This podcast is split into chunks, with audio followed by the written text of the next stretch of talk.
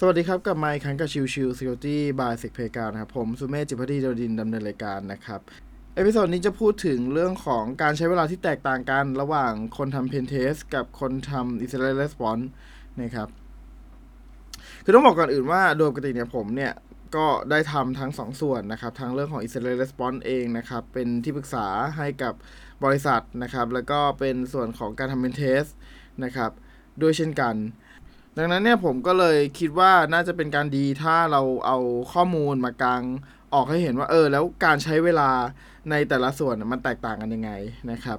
คือถ้ามองในเรื่องของการทำ Pen Test ครับโดยปกติแล้วเนี่ยมันจะมีการนัดกันล่วงหน้านะครับว่าเออตัวของ ผู้ทดสอบเจาะระบบนะครับ จะทำการทดสอบช่วงไหนอย่างไร แล้วก็ใช้ method ไหนนะครับ ซึ่งไอ้พวกนี้ข้อมูลพวกนี้เนี่ยผมเคยพูดไปในพอดแคสต์ก่อนหน้านี้แล้วนะครับ อย่างเช่นสมมุติว่าตัวของระบบบอกว่า เอ้ยเนี่ยระบบเนี้ยเราไม่มี UAT นะ เราไม่มีตัว staging เราไม่มีตัว demo นะครับ คุณต้อง test บน production เลย การ test production เนี่ยคุณต้อง test ในช่วงหลังเวลาทำงานนะ หรือว่าช่วงเวลาที่คนน้อยจริง ๆ เพื่อจะได้ไม่ถ้าสมมุติมี ผลอะไรเกิดขึ้นที่ทำให้ระบบมีปัญหาจะได้ไม่กระทบกับคนใช้หลักอะไรเงี้ยนะครับนั่นหมายความว่าเราก็จะรู้อยู่แล้วว่าโอเค เวลาที่เราจะทำเป็นเทสหรือว่าทำการ scanning vulnerability assessment อะไรพวกนี้ครับ เราจะใช้เวลาช่วงไหน จะใช้เวลากี่โมงถึงกี่โมง เป้าหมายชัดเจนแน่นอนนะครับ แต่กลับกันถ้าเรามองกลับไปที่ในเรื่องของตัว incident response นะครับ incident response เนี่ยอย่างที่บอกครับผมไม่ได้พูดว่าจะเอ่อ digital forensic เนาะเพราะว่าจริง ๆ แล้วเนี่ย digital forensic เป็นเรียกได้ว่าเป็น part หนึ่งของของ incident response ก็ได้นะครับ เพราะโดยปกติ incident response เนี่ยมันก็จะมี 3 tier หลักๆเนาะคือมี tier หนึ่งคอยรับระบบแจ้งเตือนต่างๆนะครับ แล้วก็ทำการเปิดเคสไปที่ตัวของ Ticket Management System นะครับ ซึ่งก็ขึ้นอยู่กับองค์กรว่าองค์กรจะเปิดแบบ auto หรือว่าจะเปิดแบบ manual นะครับ คือการเปิดแบบทั้งสองแบบเนี่ยมันก็มีข้อดีข้อเสียที่แตกต่างกันนะครับ ถ้าเป็นตัวของแบบแมนนวลเนี่ย มันก็จะทำให้เราไตรตรอง เราได้ตรวจสอบตัวของ alert ก่อนที่จะทำการเปิดเคสนะครับ ถ้าเป็นแบบออโต้นะครับ ก็จะเป็นลักษณะที่ว่าได้ alert มาเสร็จปุ๊บก็ทำการเปิดเคสเลยอะไรเงี้ย ซึ่งเอาจริงๆแล้วเนี่ย มันมี องค์กรแค่ไม่กี่องค์กรเท่านั้นนะครับ ที่ทำแบบนี้เพราะว่าด้วยความที่ระบบเนี่ยมันอาจจะมีความซับซ้อน แล้วก็อาจจะเป็นระบบที่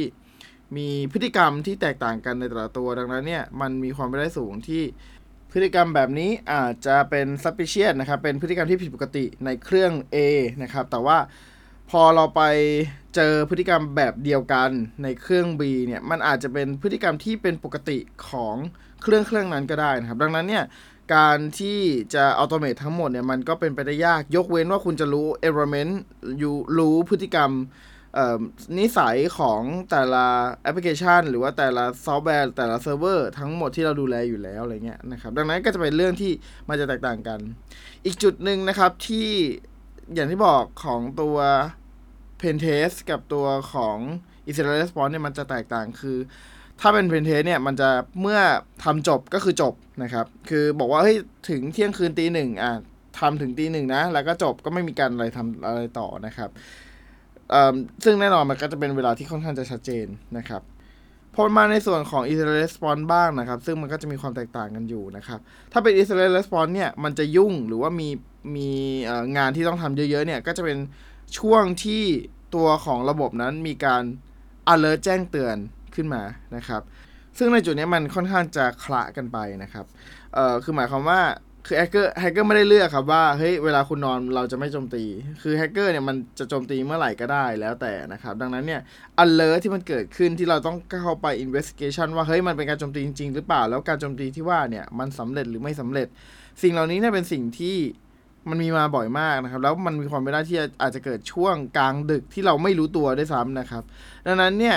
การหาเมธอดการหาวิธีในการปลุกตัวของผู้วิเคราะห์นะครับ หรือว่าผู้ที่เกี่ยวข้องกับตัวของซอกเองเนี่ย ก็ถือเป็นเรื่องสำคัญเหมือนกันนะครับคือหมายความว่าเฮ้ยเราต้องรู้ตัวว่าอะไรที่จะช่วยปลุกขึ้นมา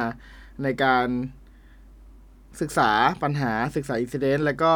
ทำการพยายามหารูทคอร์ให้เร็วที่สุดเท่าที่เป็นไปได้นะครับ เพื่อจะแก้ไขมันอะไรเงี้ยนะครับ ดังนั้นเนี่ยจะเห็นว่าวิธีการใช้เวลากับการแก้ไขปัญหาหรือแก้ไขโจทย์ต่างๆอะไรเงี้ยครับทางตัวของ incident response กับตัวของ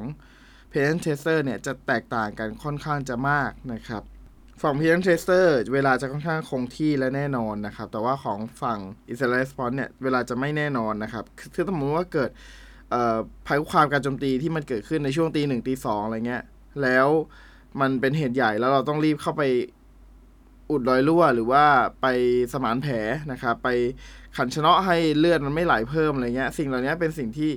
มันไม่รู้ว่าจะเกิดขึ้นเมื่อไหร่ดังนั้นเนี่ยเวลาการใช้งานของตัว e s r e s p o n s e นะครับจะค่อนข้างดินามิกมากกว่าตัวของทาง p a t e n t Test นะครับดังนั้นเนี่ยก็จะมีอาจจะมีคนหลาย ๆ คนที่มองว่าตัวของ e s r e s p o n s e เองเนี่ยบางครั้งอาจจะไม่ได้งานเยอะถ้าเทียบเท่ากับตัวของ p a t e n t Test ที่แบบเฮ้ยมัน ค่อนข้างจะล็อกไว้แล้วว่าต้องต้องทำอะไรเงี้ยนะครับ ก็จะแตกต่างกันอยู่นะครับ แต่เอาจริง ๆ แล้วเนี่ย เมื่อโดยปกติครับ องค์กรหลายๆองค์กรเมื่อมีการจ้างตัวของ L3 นะครับ ก็คือเรื่องของอ่อ Incident Response Tier 3นะครับ ที่ให้บริการในเชิงของพิเศษ โดยเฉพาะเช่นการทำ Digital Forensic นะครับ หรือการเอ่อทำ Adversary Simulation นะครับ หรือว่าการ ปรับ CM Tuning หรือตรงเนี้ย เอาจริงๆแล้วเนี่ย นอกเหนือจากงานที่แบบ เออนั่งเลือกของ Analyze ตัว Incident นะครับ เหตุภัยคุกคามที่เกิดขึ้นแล้วเนี่ย การปรับจูนระบบในส่วนของ detection ให้ดีมากขึ้นในแต่ละองค์กรก็ถือเป็นงานที่สำคัญ แล้วก็ใช้เวลาที่ค่อนข้างสูงมาก ๆ เช่นเดียวกันนะครับดังนั้นมันมีความ c h a l l e n g ที่แตกต่างกันอยู่นะครับ ไม่ว่าจะเป็นสายของ patent tester หรือว่าตัวของ incident responder ก็แล้วแต่นะครับ โอเคก็อันนี้เป็นการยกตัวอย่างถึงนะครับว่าเวลาในการทำงานของทั้งสองฝั่งมันจะค่อนข้างไม่ได้คล้ายคลึงกันนะครับ แต่สิ่งสำคัญอย่างหนึ่งที่จำเป็น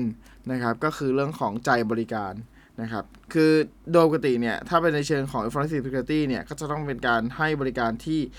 ต้องตั้งเป้าหมายว่า เออเนี่ย ในช่วงเวลาที่มีจำกัดเนี่ย เราจะต้องทดสอบนู่นนี่นั่นหนึ่งสองสามสี่อะไรเงี้ย จะต้องทำให้จบภายใน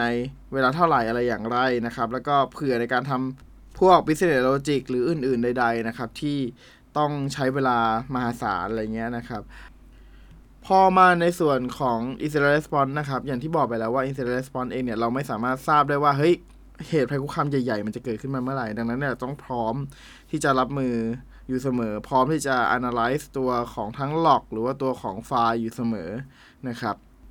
สุดท้ายนี้ขอฝากไว้ครับ ไม่ว่าจะเป็นใครที่ทำ patent test หรือว่าคนที่ทำ incident response เองก็ตามเนี่ยล้วนสำคัญทั้งสองฝ่ายนะครับ ไม่ว่าจะเป็นฝั่ง offensive หรือ defensive เองก็ตามนะครับ